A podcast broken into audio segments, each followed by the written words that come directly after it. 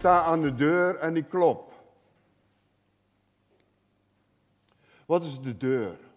Dat is de deur van het gebouw. Want God heeft niet zoveel met een gebouw. God heeft veel meer aan het gebouw dat uw lichaam is. Zijn tempel. En aan die tempel klopt hij aan de deur van uw hart. Vandaag. En stel jezelf dus daarvoor open. Ik wil met u uh, lezen. Openbaringen 3 en dat gedeelte dus over de gemeente van Laodicea. Ik ga het hele stuk lezen. Wilt u allen met aandacht luisteren, want dit is het woord van God, God spreekt. En schrijf aan de engel van de gemeente in Laodicea, dit zegt de Amen, de getrouwe en waarachtige getuige, het begin van Gods schepping. Ik ken uw werken en weet dat u niet koud en niet heet bent. Was u maar koud of heet. Maar omdat u lauw bent en niet koud en ook niet heet, zal ik u uit mijn mond spuwen. Want u zegt, ik ben rijk en steeds rijker geworden en heb aan niets gebrek. Maar u weet niet, en dat is de tragedie, maar u weet niet het drama dat zich ook in deze dagen voltrekt onder de kinderen van God. U weet niet dat juist u ellendig, beklagenswaardig, arm, blind en naakt bent. Geestelijk gezien natuurlijk. Ik raad u aan dat u van mij goud koopt. Het advies. Er is genade bij God. Ik raad u aan dat u van mij goud koopt, gelouterd door het vuur, dus zuiver goud niet vermengd goud, maar zuiver, opdat u rijk wordt en witte kleren, opdat u bekleed bent en de schande van uw naaktheid niet openbaar wordt. En zalf uw ogen met ogenzalf, opdat u u zult kunnen zien. Ieder die ik lief heb, wijs ik terecht en bestraf ik. Uit liefde, natuurlijk. Wees dan ijverig en bekeer u. Zie, ik sta aan de deur en ik klop. Als iemand mijn stem hoort en de deur opent, zal ik bij hem binnenkomen en de maaltijd met hem gebruiken en hij met mij. Wie overwint, zal ik geven met mij te zitten op mijn troon, zoals ook ik overwonnen heb. Die overwinning is dus al een feit en mij met mijn vader op zijn troon gezet heb. Wie oren heeft, laat hij horen wat de geest tot de gemeente te zeggen hebben, uh, zegt. Halleluja. Ik zal niet elk vers uh, behandelen, zoals ik vaak wel in een bijbelstudie doe. Het is fijn als u er dan ook bij bent, dan begrijpt u ook meer de achtergronden en ook de achtergronden van uh, dat wat vandaag God zegt over, het, over deze gemeente. Maar goed, het is voorbij. Maar ik zal wel de belangrijke gedeeltes die God mij op het hart heeft gelegd, zal ik met u delen. De gemeente in Laodicea, net zoals alle andere zes gemeentes, ziet Jezus Christus als een gemeente in de eindtijd. Het is openbaring, het boek over de eindtijd. Dus die gemeenten vormen samen of geven een beeld van de kerk van Christus wereldwijd, die oprecht en binnen de grenzen van Gods woord hem God volgt. In een brief, een boekrol aan deze gemeente, corrigeert hij haar scherp vanwege haar lauwhartige onverschilligheid. Maar hij geeft haar ook een bemoedigend doorkijk naar een plaats voor haar naast hem op de troon in de hemel. Geen andere van de zeven gemeentes, ook die geestelijk hoger staan dan Laodicea, is één, misschien wel de minste van alle gemeentes qua geestelijke inhoud. Maar toch geeft hij de gemeente van het laagste niveau de hoogste plaats naast hem op zijn, de belofte van de hoogste plaats naast hem op de troon. Ik hoor graag halleluja. Maar dat geldt ook voor jou, dat geldt ook voor u. Want ik denk dat niemand zegt van nou, ik ben hier voor niks, want ik ben er al en ik heb die belofte niet nodig, want ik zit al met hem op zijn troon. Ik voel het, ik ervaar het. Prijs de Heer daarvoor. Geen andere van de zeven gemeentes geeft zo'n God zo'n grote, hoogstaande belofte. Maar wel onder de voorwaarde, die belofte, als zij overwint. Het komt niet zomaar aanwaaien. De geestelijke dingen, zeker in deze eindtijd, u zult het zelf ook wel ervaren, denk ik.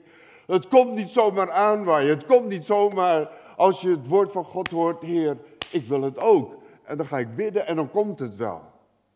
Er is een gevecht nodig tegen uzelf. En dat is de strijd die we te voeren hebben.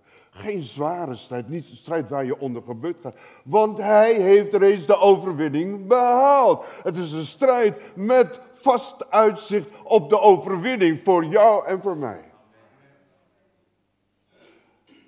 En dan begint hij, Jezus Christus, zich te profileren. Met de woorden, dit zegt de Amen. Wat is Amen? Misschien zegt hij dat ook in de zangdienst uh, zomaar. Oké, tot lof en eer van de Heer. Maar amen, daarmee bevestigt u dat wat er gezongen is. De tekst van een lied. Of, of wat er hier gesproken wordt. Amen, ik geloof erin. Het is zo. U bevestigt het woord van God. Halleluja. Onze God is de vaste, zekere, getrouwe en onveranderlijke God die spreekt. Hij heeft beloften gegeven, hij heeft zijn woord gegeven, zowel in het Oude Testament als het Nieuwe Testament, dus in zijn geheel het woord van God. God spreekt, heeft gesproken, maar de vervulling van wat hij gesproken heeft, de beloften die gelden voor de heidenen, voor de hele wereld, vanaf het Nieuwe Testament, sinds Jezus is gekomen op aarde om te sterven voor de hele wereld. Door zijn offer, met zijn offer, bevestigt hij, Gods Zoon, de woorden van zijn Vader, God de Vader. Dat die de waarheid zijn. Bevestigt niet alleen, maar hij geeft de, de, de, de, de, de, de ruimte voor het, de woorden van God in het Oude Testament en in het hele woord van God natuurlijk, geeft de bevestiging, het zal gebeuren. Want hij doet wat hij zegt.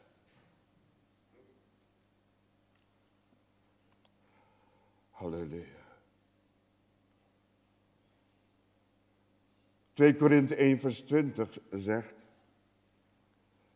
Immers, zoveel beloften als er zijn, zoveel beloften als er zijn, dus geen één uitgezonden die u ooit in uw leven heeft ontvangen en waarvan de vervulling, waarop de vervulling daarvan u wacht. Lang misschien. Immers zoveel beloften als er zijn, die zijn in hem, waar, in wie? In Jezus Christus dus. Ja en in hem, amen tot verheerlijking van God door ons. Halleluja. En ik heb dit uitgelegd. In Hem. In Hem, in zijn dood en opstanding, waarin wij in de uh, nummers die wij gezongen hebben in de zangdienst, vele malen hebben gehoord. En ik dank God, want alle liederen vind je, in alle vier de liederen vind je elementen die voorkomen ook in het woord van God. Ook zijn dood en opstanding en zijn overwinning. En door zijn dood en opstanding kunnen de woorden van God in vervulling gebracht worden voor de heidenen, voor de hele wereld. Halleluja. Als God alleen had gesproken, God de Vader in het Oude Testament alleen had gesproken. En misschien haalt u er beloften uit, vaak genoeg natuurlijk ik ook, hè, dat u denkt, ah, dit is voor mij. Maar als Jezus Christus niet gestorven was en zijn leven had gegeven ten volle, tot het uiterste van zijn leven, dan waren de woorden van God woorden van God gebleven. Dan waren de beloften van God beloften gebleven. Dat moeten we goed begrijpen aan het begin van deze preek. Halleluja. Laodicea was economisch gezien een florerende, rijke en daarom een trotse stad. Maar ze was een stad zonder eigen waterbronnen. Het water van de nabijgelegen rivier Lycus was modderig en niet te drinken. Er was een stad in de nabijheid, Colosse. Die had wel, die, die, die uh, betrok water, smeltwater, water van de besneeuwde bergen in de omgeving van die naburige stad. Was ijskoud water, verfrissend. Maar er was ook een andere stad in de omgeving van Laodicea. De stad heet Hierapolis. En die had warmwaterbronnen. En vanuit die warmwaterbronnen uit die naburige stad waren er leidingen, een aquaduct, waardoor het water stroomde, kon stromen naar Laodicea. Maar je kunt begrijpen, over een afstand van acht kilometer waterleidingen, warm water voor warm water. Als die bij de stad Laodicea aankwam, dan was het lauw intussen lauw geworden. En God haalt deze voorbeelden aan om geestelijke ogen te openen.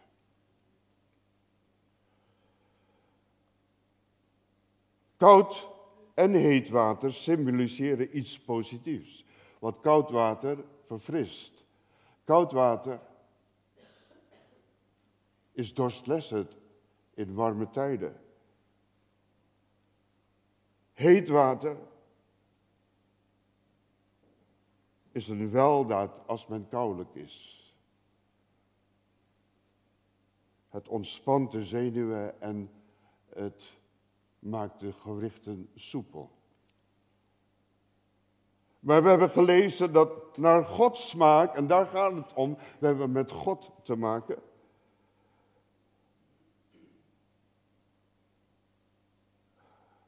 Is lauw water voor hem. Niet koud, niet warm dus. Misselijk makend. En hij zegt, omdat u, gemeente, met alle levende stenen, niet heet bent van liefde voor hem, van enthousiasme voor hem,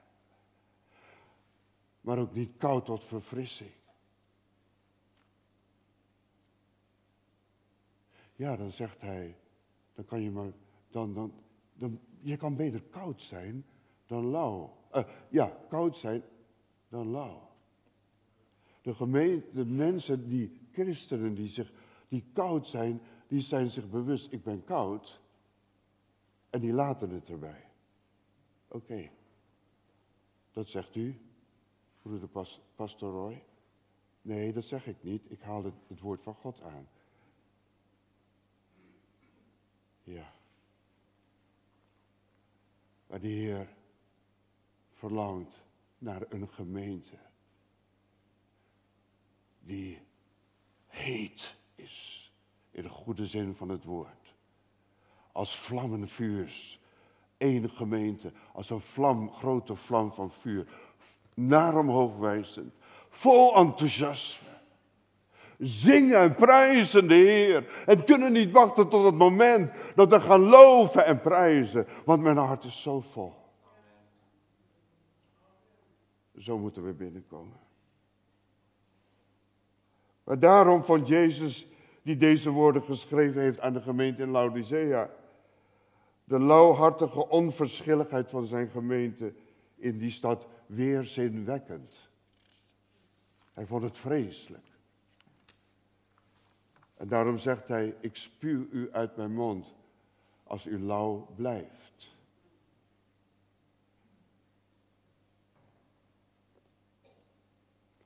Openbaringen 3, vers 15 en 16. Ik ken uw werken. Ik ken uw werken. Hij weet alles. Hij weet ook, als u zegt van ik doe zoveel voor de gemeente. Ik weet het. Het ontgaat mensen misschien, maar God ontgaat het niet. En weet, ja, helaas, dat is de andere kant van die gemeente. En ik weet dat u niet koud en niet heet bent. Was u maar koud of heet. Maar omdat u lauw bent en niet koud en ook niet heet, zal ik u uit mijn mond spuwen. Als een mens dat zegt, misschien kent u iemand die zo tegenover u staat. En dat hij zegt, oh, die persoon, daar word ik misselijk van als ik die zie. En ik wil hem ook niet horen, want uh, daar word ik helemaal naar van. Oké, dat kan. Maar wie zegt u dat mensen van u niet naar worden en misselijk? Dat hou ik altijd in gedachten als ik over iemand anders praat, wat terecht is misschien. Maar hoe ben ik zelf? Iemand anders kan iets van mij vinden, maar die andere persoon kan ook iets van mij vinden. En zo zijn we allemaal onvolmaakt. Maar daarvoor zijn we in de kerk, om te streven naar die volmaaktheid. En God is hier om te veranderen. Halleluja. Ook geestelijk kunnen wij beweren dat wij zoveel van God ontvangen en ervaren hebben. Dat u misschien niet ronduit zegt, wat stel je voor dat ik dat zou zeggen, maar wel denkt, ik heb niet meer nodig. Ik heb alles al, ik weet alles al. En als de Heer mij thuis haalt, dan ben ik helemaal klaar. Nou, mispoes, want dan bent u, zou u al lang in de hemel zijn. Maar u bent hier nog, omdat God niet, nog niet klaar is met u.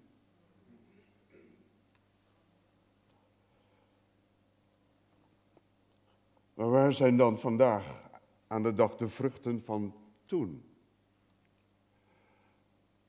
En heus, die vragen stel ik me ook zelf ook. Dat zeg ik altijd en onthoud dat, dat ik niemand veroordeel. Het woord van God spreekt. En ik wijs ook naar, het woord wijst ook naar mezelf.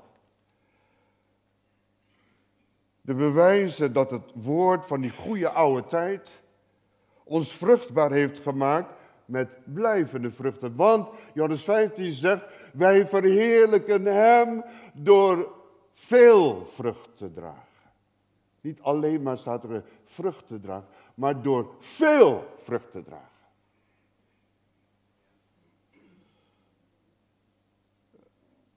Geen acht meer slaan op Gods kostbare woord leidt ertoe dat God langzaam buiten je leven gesloten wordt.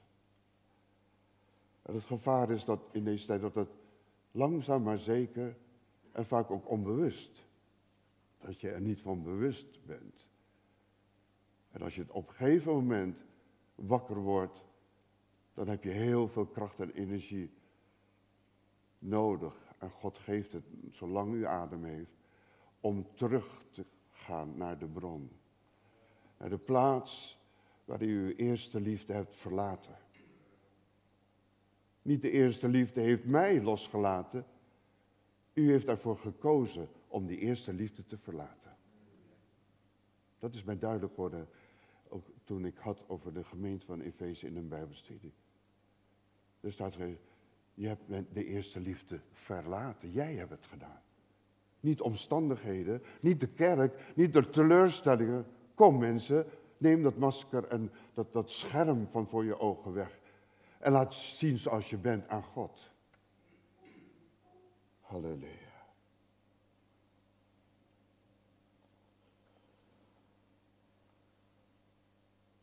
Je hebt geen echte behoefte meer aan Hem. En ik zeg hierbij, wie de schoen past, trek hem aan. Want ik ga niet veroordelend hier spreken. God spreekt. En wie de schoen past, trek hem aan. Halleluja. Je hebt geen echte behoefte meer aan hem, maar wel aan zijn zegeningen.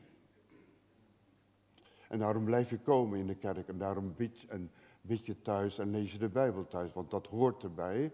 Want dan krijg ik bescherming en dan heb ik elke dag eten. En dan zorgt God voor mij. De zegeningen zijn belangrijker dan de zegenaar. Dan in onze ogen. De christenen van Laodicea hadden ook alles. Wat een hartje begeerde in materieel opzicht. Meer had, hadden zij, had zij die dingen lief, die aardse materiële dingen, dan degene die hun dit had gegeven. De christenen in Laodicea behoorden wel tot de gemeente daar en kwamen daar in de eredienst met alle regelmaat. Wat God sprak tot alle leden van die gemeente. Net als wij hier. Ik heb een mooiere auto nodig. Een mooier en duurder huis. Ik heb het geld er wel voor, maar ik moet nog even doorsparen en, en overwerken, want ja, daar ontkom ik niet aan als ik dat doel wil bereiken. Om dan uiteindelijk dat huis of dat mooie ding waar ik naar verlang te kopen. Ik kom alleen een paar duizend euro's tekort voor, voor dat mooie wat ik graag wil. Maar daarom kan ik overwerken. Ik ben wat minder gul als het gaat om wat God van mij vraagt. Tienden en hefoffers op bijbelse gronden. Dat doe ik later wel.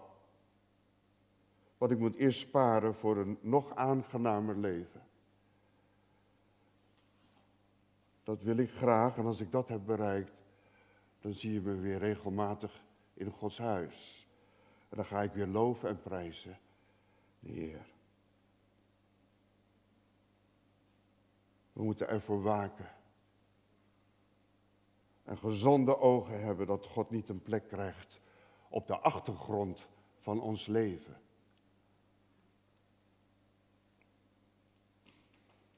Wat we van het schrijven aan de gemeente van Laodicea leren is dat wij moeten waken voor geestelijke onverschilligheid.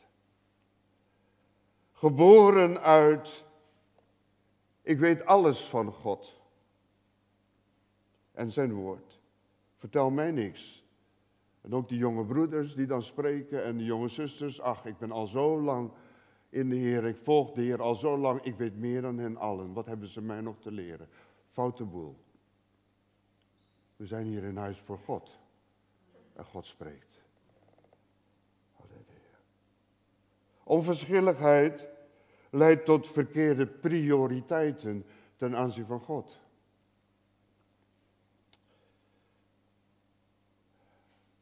God is onze allereerste levensbehoefte. De gedachte dat die gemeente, dat die, uh, dat die gemeente, waardoor die gemeente werd beheerst was, ik ben rijk en ik heb aan niets gebrek. Het gaan naar de erediensten, ach dat is een bijkomstigheid, als het mij uitkomt. Als er geen belangrijke dingen te doen zijn. Er is niets belangrijker dan God. En zeker in de eredienst. Er is niets belangrijker dan God.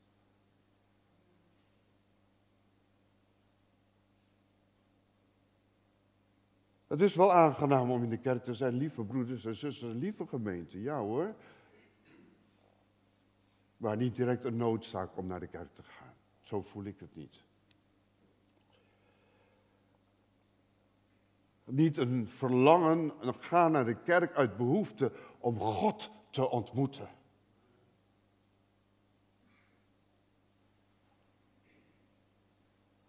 Halleluja. Een dode religie blijft over. We kunnen van Pinksteren zijn, we kunnen het Nieuw-Testamentische gemeente het morgenlicht zijn, dat achter de blauwdruk staat van de eerste gemeente in handelingen. Maar toch kan het voor ons persoonlijk een dode religie zijn. Hoe is het met u? Andere prioriteiten kregen de voorrang. Voor ons nu zou het volgende beeld het beeld van ons leven kunnen zijn.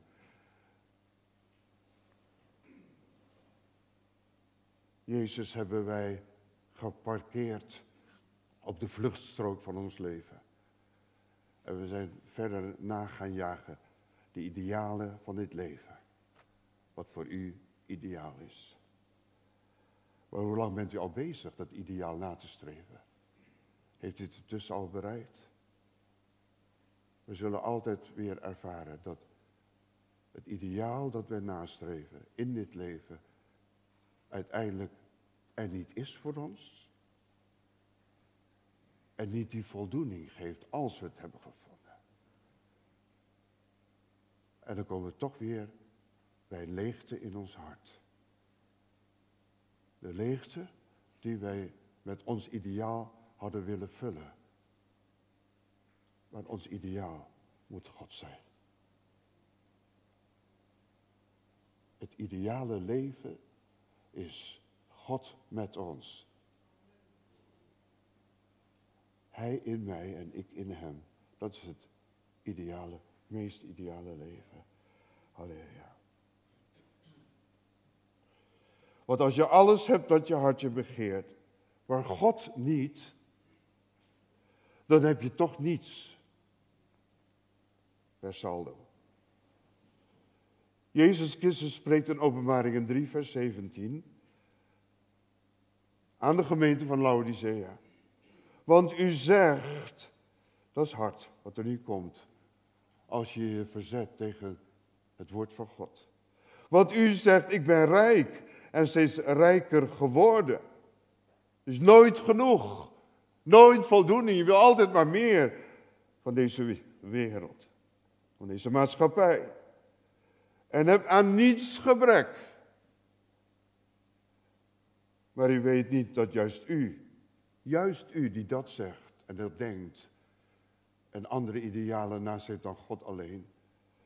Maar u weet niet dat juist u, ellendig, beklagenswaardig, arm, blind en naakt bent, zegt Jezus Christus.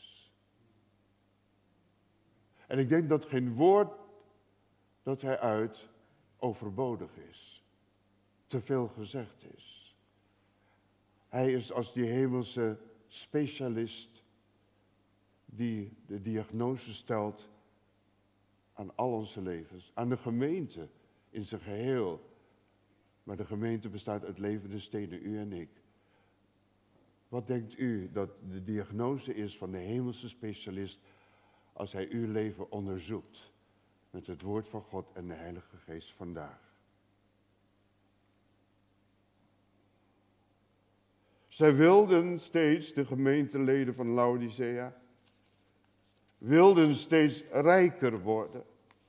Omdat zij niet tevreden waren met wat God in zijn grote trouw dagelijks gaf. Genoeg om niet om te komen van de honger. Wees dankbaar. Als mijn vrouw aan het eind van de dag samen bidden, dan bid ik vaak Heer, dank u dat wij voldoende hadden voor deze dag. Terwijl er zoveel mensen onder de armoedegrens leven. En de nacht niet door kunnen komen door alleen maar te denken, wat moeten we morgen eten?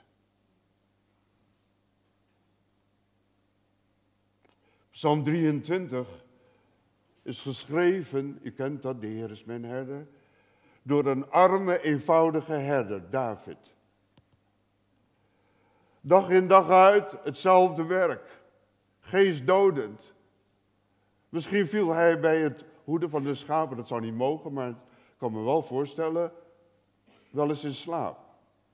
Uitzichtloos, geen toekomst, geen hoopvolle toekomst. Geen uitzicht op een betere job. Geen uitzicht op meer verdiensten. Geen uitzicht op meer geluk. David. Die zegt in Psalm 23, vers 1, de Heere is mijn herder. Mij ontbreekt niets.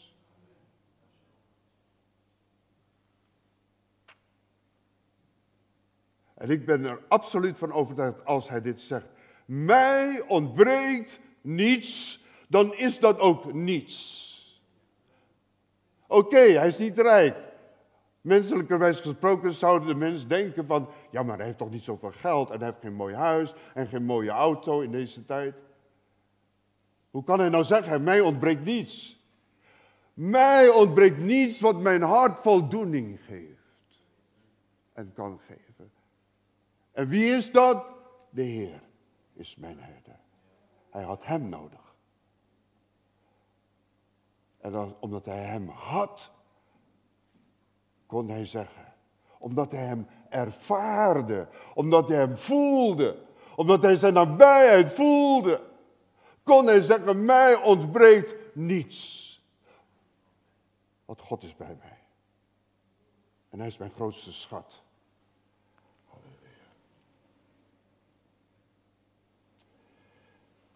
Openbaringen 3, vers 18. Ik raad u aan dat u van mij goud koopt, gelouterd door het vuur, opdat u rijk wordt. Echt rijk wordt. Rijk in de Heer. Want de rijkdommen van God, die, u, die Hij u zomaar wil geven, door het alleen maar in ontvangst te nemen, die rijkdommen zijn eeuwig. Die gaan nooit uh, verrotten. Die blijven de waarde behouden. Die blijven de glans en de schittering behouden als u daar elke keer mee komt bij God. En zegt, laat mij zien hoe rijk ik ben in u. En dan gaat het weer schitteren. En dat hebben we elke keer nodig, dat weet u zelf ook. Want vaak zien wij niet meer de schittering van het goud van God. Maar zien wij de doffe kleuren van het leven zonder schittering. En toch houden we die wel vast, terwijl dat voorbij gaat. Waar maakt u zich druk om? Waar bent u mee bezig? Met het vergankelijke? Ja, dat doen we allemaal, natuurlijk, we zijn mens. Maar als je dat vasthoudt, krampachtig vasthoudt. Ik wil dat niet en ik moet en ik zal dit vasthouden en het moet en zal gebeuren zoals ik het wil. Die situatie in mijn leven, in mijn huis. Ik, ik, ik, ik, ik. Ik wil, ik moet, ik zal. Maar David zegt, de Heer is mijn herder. Mij ontbreekt niets. Halleluja meer van u. Ik heb zoveel, maar wat ik behoef is meer van u. Oh ja, oh ja, oh ja. En als u dat nu nog niet voelt, dan komt een moment in uw leven. En daar wil ik alleen maar God voor prijzen. Want dat is Gods genade. Dat u zegt, ik heb God nodig. Alles opzij, ik heb God nodig. Ja. Halleluja. Jaag het zuivere goud van Gods heiligheid, nou, waar we de laatste preken uh, zoveel van gehoord hebben. En ik blijf er door God mee bezig gehouden worden. Echt waar, God weet het.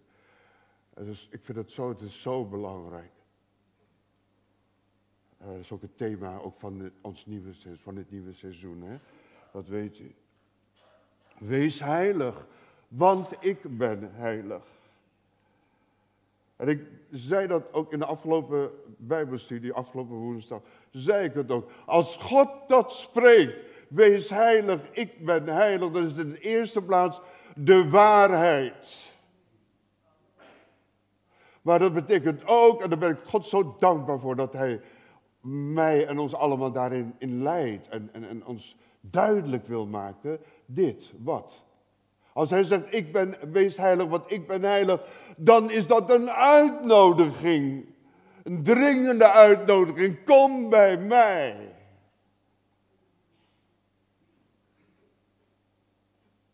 Halleluja. En Gods geest brengt je op mijn niveau van heiligheid. Dat betekent ook, vind ik ook heel belangrijk, en dat zeg ik ook nu, dat betekent ook dat dat niet te hoog gegrepen is voor niemand hier in ons midden. Denk alsjeblieft niet, dat is de grootste fout in je leven. Als je nu op dit moment denkt, ja, dat is allemaal zo ver van mijn bed. Ik, ik, ik, dat is onbereikbaar voor mij. Met mijn verleden, met wat ik gisteren eergisteren heb gedaan, hoe ik nog ben, onbereikbaar voor mij. Je maakt een grote fout en dat kan fataal zijn voor je leven. Want als je God niet hebt, welk vast heb je dan nog?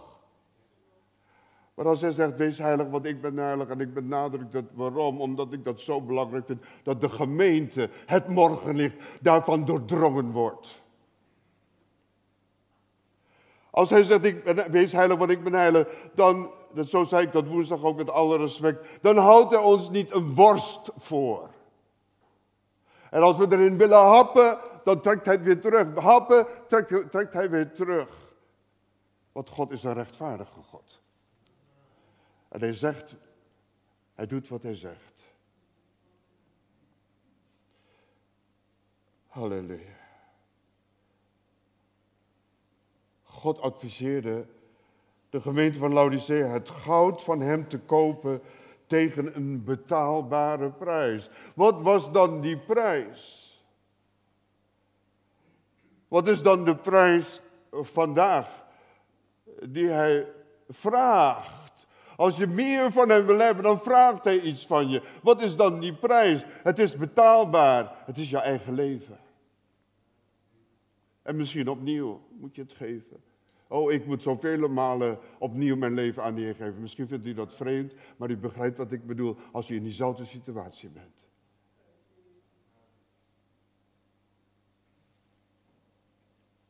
Hoe werkt dat dan?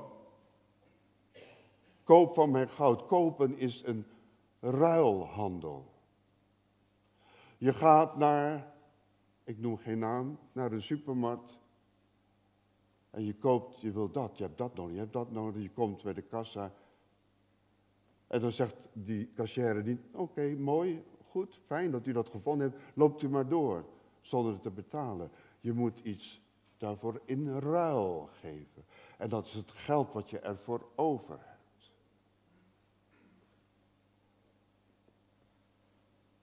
God wil je zijn leven in jou geven in ruil voor jouw hart. Het centrum van je leven, daar waar de in- en uitgangen van je leven zijn. En daarom vraagt hij ergens in prediker of in spreuken staat het geschreven. Mijn zoon, mijn dochter, geef mij uw hart.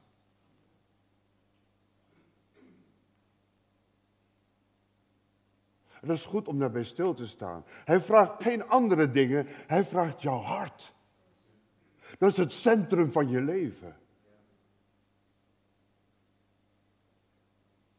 Hij wil het centrum van je leven zijn innemen, die plaats in dat centrum. Dat betekent alles wordt beheerst in je leven door dat wat, door wie, door wat in dat centrum is, door wie in dat centrum staat. Die alle macht heeft in hemel en op aarde en die alles in zijn handen houdt. Halleluja. En laat mij jouw hart omkleden met mijn meer van u, meer van u. Meer zuiverheid in u, in wat ik doe voor u. Jouw werk voor God is goud in zijn ogen. Waar goud, dat goud kan verbleken, kan stoffig worden, kan, uh, uh, hoe zeg je dat, kan een omhuld worden met stof, met vochtigheid die zich niet neerslaat op dat goud. En de schittering gaat weg. Ook voor jouzelf gaat de schittering weg. Wat je met enthousiasme deed voor God, dat doe je niet meer met enthousiasme. Je doet het nog steeds, maar niet meer met liefde voor Hem. In de eerste plaats. En mag ik als senior pastor u adviseren, want God adviseert dat mij ook als eerste. Doe alles, alsjeblieft, uit liefde voor God. Niet voor de gemeente, niet voor de pastors. Nee, nee, nee, dat zijn allemaal mensen. Wij, wij hebben ook iets te verantwoorden voor God. Maar doe het voor God. Want dit is de gemeente van God. En het werk dat je doet is ook het werk van God. En het werk dat je van God hebt gekregen, oh mijn God, help ons daarbij. Ook ik. Als wij ooit eens voor de rechterstoel van God komen te staan, en dat zal gebeuren, dan zal hij vragen, wat heb je voor mij gedaan? Dat is de vraag 1. Wat heb je voor mij gedaan? Tegenover alles wat ik voor jou heb gedaan. Oké, dan komt de een met dit en de ander met dat.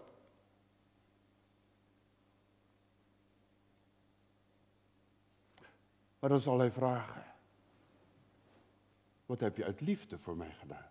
Want dat blijft zijn waarde behouden. Nee, dat is een vrucht, maar dat is niet uit liefde gedaan. Gooi dat maar weg. Wat blijft er over, denkt u, denk ik, in mijn handen waarvan ik dacht, vol van vrucht. Ik heb zoveel voor God gedaan. Ik, ben oudste geweest jarenlang en uiteindelijk ben ik nu senior pastor. Nou, ja, veel gedaan. Veel geofferd in tijd en al die dingen meer, in krachten. Maar het gaat om de liefde. 1 Korinthe 13. 1 Korinthe 13. Al heb ik alles overgegeven. Ook voor mijn medemensen. Want mensen in de wereld denken ook, ik ben goed voor de mensen. 1 Korinthe 13 moet u lezen. Als ik door het vuur ga voor mijn medemens, dan brengt het mij niets als het niet uit liefde gedaan is voor God.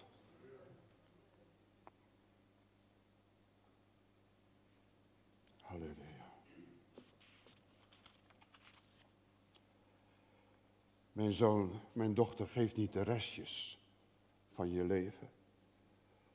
Je geeft aan God, dat vind ik een goeie wat bij me opkomt. Je geeft aan God wat jij vindt dat Hij verdient.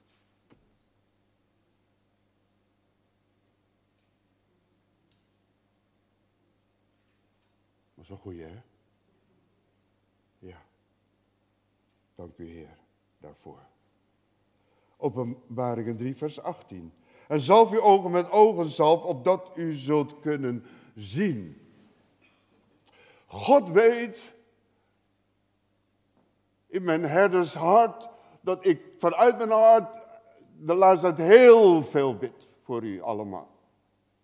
En ik vergeet mezelf niet, want ik hoor er ook bij die dat nodig heeft. En dan bid ik voor u allemaal. En dan in mijn gebed, dan ga ik met mijn ogen de gemeente langs. Langs jou, langs jou, langs jou. En ik noem je de namen. Gelukkig hebben wij een gemeente van duizend mensen. Want dan ben ik even bezig. Maar Klein heeft ook wel zijn voordeel natuurlijk. En dan bid ik echt, God weet het, en ook voor mezelf. God, geef ons open ogen en open oren. Oren die horen wat de geest tot de gemeente te zeggen. De geest is zo belangrijk in deze tijd, zeker. Halleluja. Ogenzalf, de gemeente, de stad Laodicea stond bekend om zijn ogenzalf. Gewoon de, fysieke ogen. Het was uh, genezend voor allerlei kwalen aan ogen. Stond bekend, beroemd om ogenzalf. Maar dan zie je weer wat God dan zegt tegen de gemeente. Weet je wat jullie nodig hebben? Is de ogenzalf die ik jou geef. Zuiver, puur, genezend, Absoluut. Gegarandeerd. Ja, dat is ook heel belangrijk. Gegarandeerd genezen. Welk medicijn werd gegarandeerd goed bij u? In de laatste tijd krijg je medicijnen voorgeschreven. Alle, alle uh, hoe zeg je dat? Uh, ik wil doktoren niet tekort daarin doen, want zij weten soms ook niet wat ze met de ziekten aan moeten en de kwalen. Dat snap ik heel goed. Maar welk middel in uw leven werd gegarandeerd goed? En als je oogdruppels moet gebruiken, zoals mijn vrouw en ik, omdat we droge ogen hebben, één keer druppelen en naar, bij mij in elk geval, zou niet zo moeten werken, na een uur dan heb ik weer droge ogen.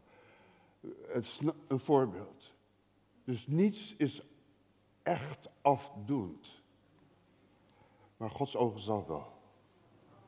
Eén keer is voldoende. Ja. Eén keer.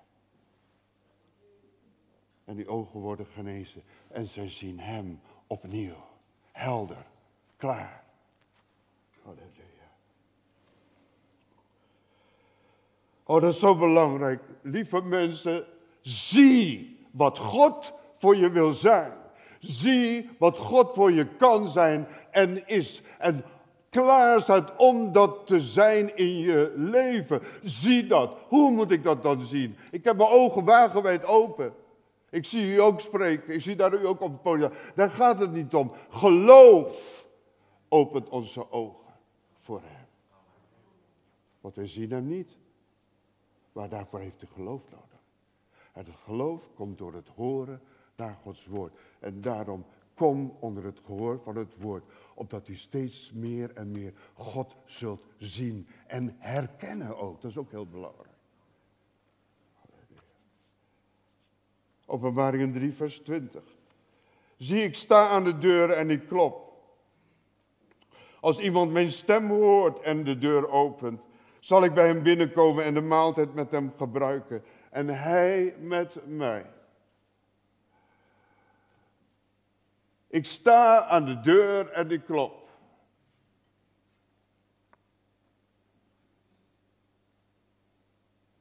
Als de bel bij u aan de voordeur gaat,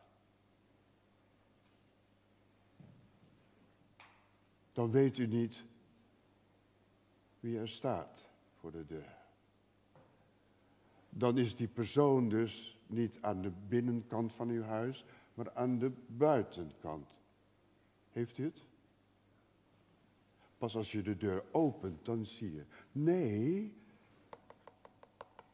Hij zegt, ik klop in als iemand mijn stem hoort.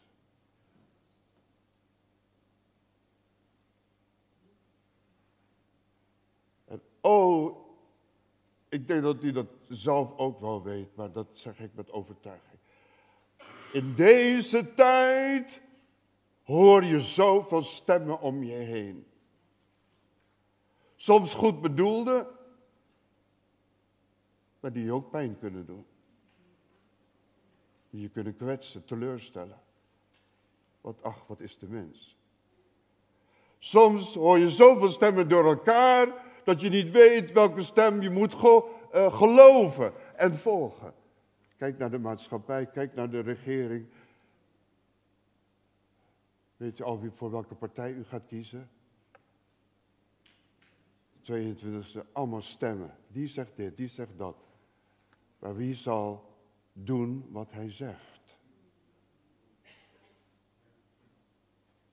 Dat weet je niet.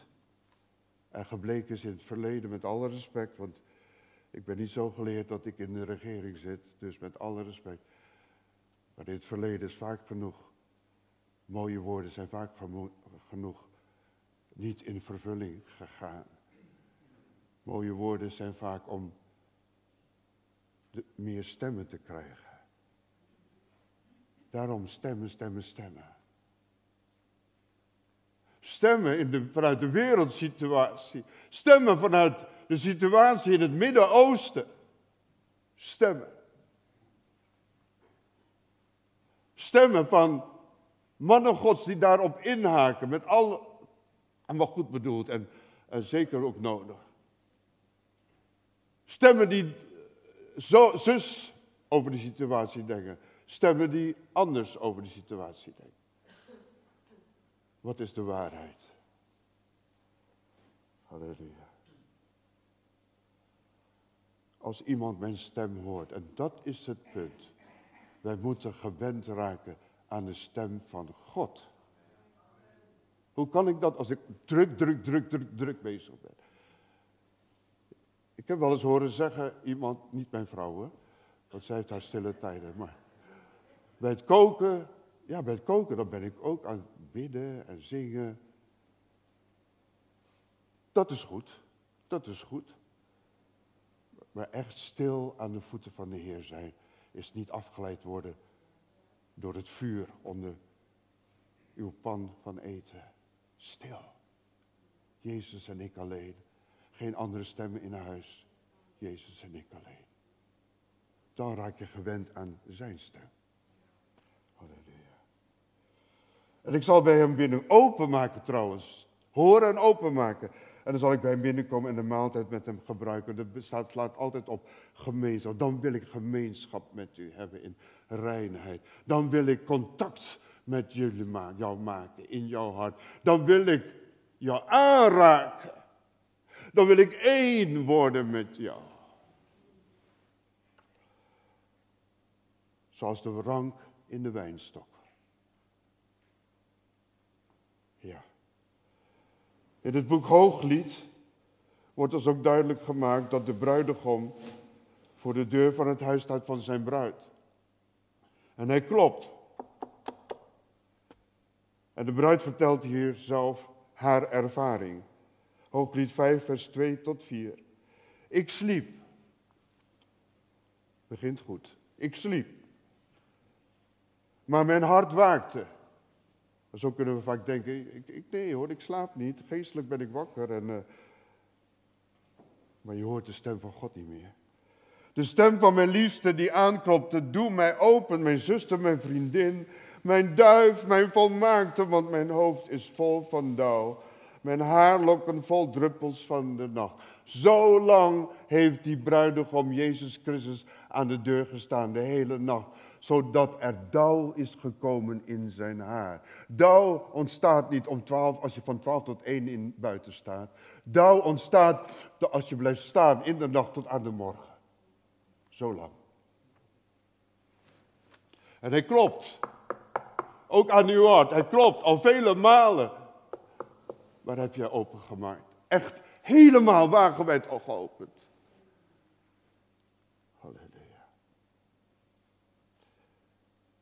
Jezus, help ons om die stappen te doen die wij moeten doen. De bruidegom lokt haar uit haar comfortabel leven. Waar alles om haarzelf draait. Ja, uit haar comfortzone. Hoe doet hij dat, dat lokken? Het is zo mooi om dat te kunnen zien door haar te noemen wat zij voor hem betekent achter die gesloten deur. Al zijn er, dank u Heer voor dit moment dat u me dat geeft. Al zijn er dingen tussen mij en God. Maar dan nog noemt hij mij met liefde, lieve woorden. Woorden die uitdrukken hoeveel hij toch nog steeds van ons houdt. Ongelooflijk. Zo heb ik het in mijn voorbereiding niet eens gezien. Maar dat raakt mij nu. Het maakt me dankbaar. Halleluja. Maar het bewoog haar hart niet meer. Zijn stem vol van liefde.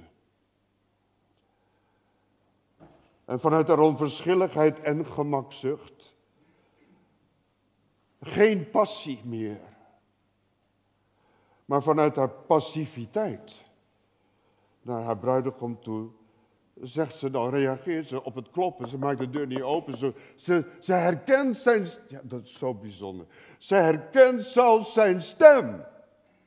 Ze vraagt niet wie is daar, zij herkent zijn stem. En toch doet ze niet open.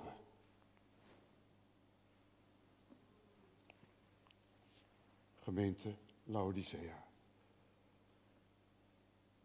Wat zegt ze dan in reactie op het geklop?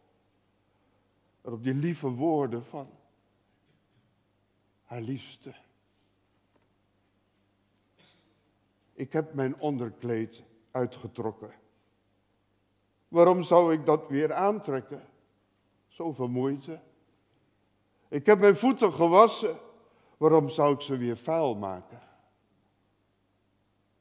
Lieve mensen, u kunt dit nu aanhoren en zeggen, oh mooi, ja, dat doet me toch wel wat. Nee, het moet u raken, want het is vaak het beeld van onszelf. Het kost te veel moeite. Ik heb andere prioriteiten. En die zijn belangrijker, want die geven me echt voldoening. Oh Jezus. Waarom? Kom maar morgen weer langs. Kom maar volgende week in de volgende dienst. Kom dan maar weer. Dan komt u toch zeker wel, want u bent er toch altijd. Dan ben ik er ook. En dan zal ik mijn hart openen. Maar even nu niet. Nu even niet. Want andere dingen zijn belangrijker. Mijn zorgen, mijn problemen zijn belangrijker. Dat kan ook een deur zijn die potdicht is tussen u en hem.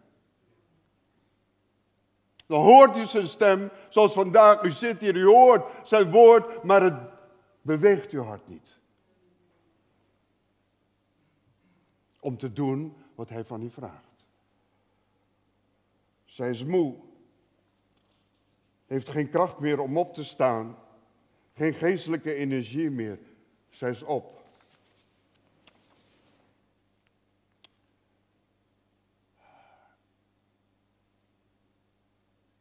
En als we eerlijk zijn voor God, dan kennen we allemaal die sfeer in ons leven. Ik ben moe. Niet moe van het werken, moe in mijn hoofd, moe van alles.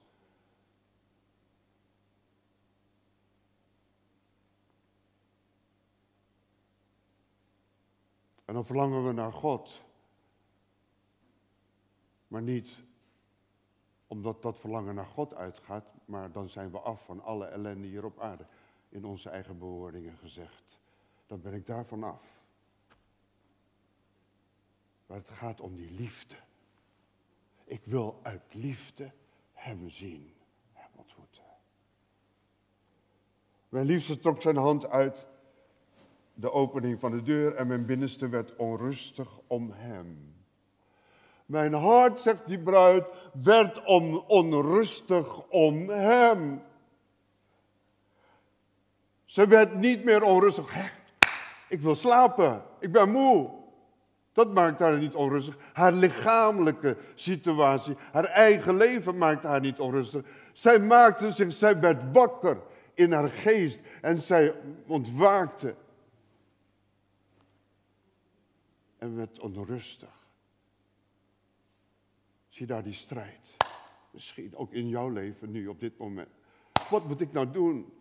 Ik weet wat ik moet doen, maar ik vind het zo moeilijk. Ik kan het niet. Ik heb het al zo vaak geprobeerd. Ik ken er ook één.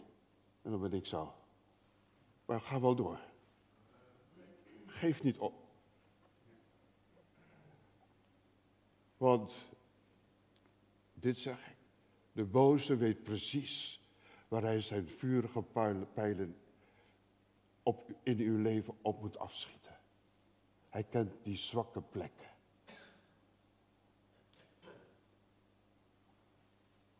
En daar loert hij op. Halleluja. Hoe hebt u zijn woord vandaag ontvangen en hoe gaat u ermee om? Na vandaag, na deze dienst. Dat is heel belangrijk wat er na gebeurt. Niet wat er nu gebeurt alleen, maar wat er daarna wat u erna mee doet. Gods geest werkt waar zijn woord spreekt. Mogen zijn geest jouw hart, dat is mijn gebed voor u, jouw hart bewegen en je doen opstaan. Doe dan de deur van je hart open, zodat je hem vindt die jou zo lief heeft. Terwijl je lange tijd hem voor de deur hebt laten staan, want je had andere prioriteiten in je leven. Hoe oud ben je? Hoeveel jaren heb je aandacht aan hem gegeven? Hoeveel jaren zijn leeg voorbij gegaan? Terwijl er heus wel momenten waren dat je via mensen misschien hoorde. Hij klopt. Maar ik heb er nou geen tijd voor. Ik heb er nou geen zin in. Ik heb andere prioriteiten. Dan weet één ding zeker. De liefde van de Vader van God blijft, doet hem blijven kloppen aan uw hart. Tot je laatste adem.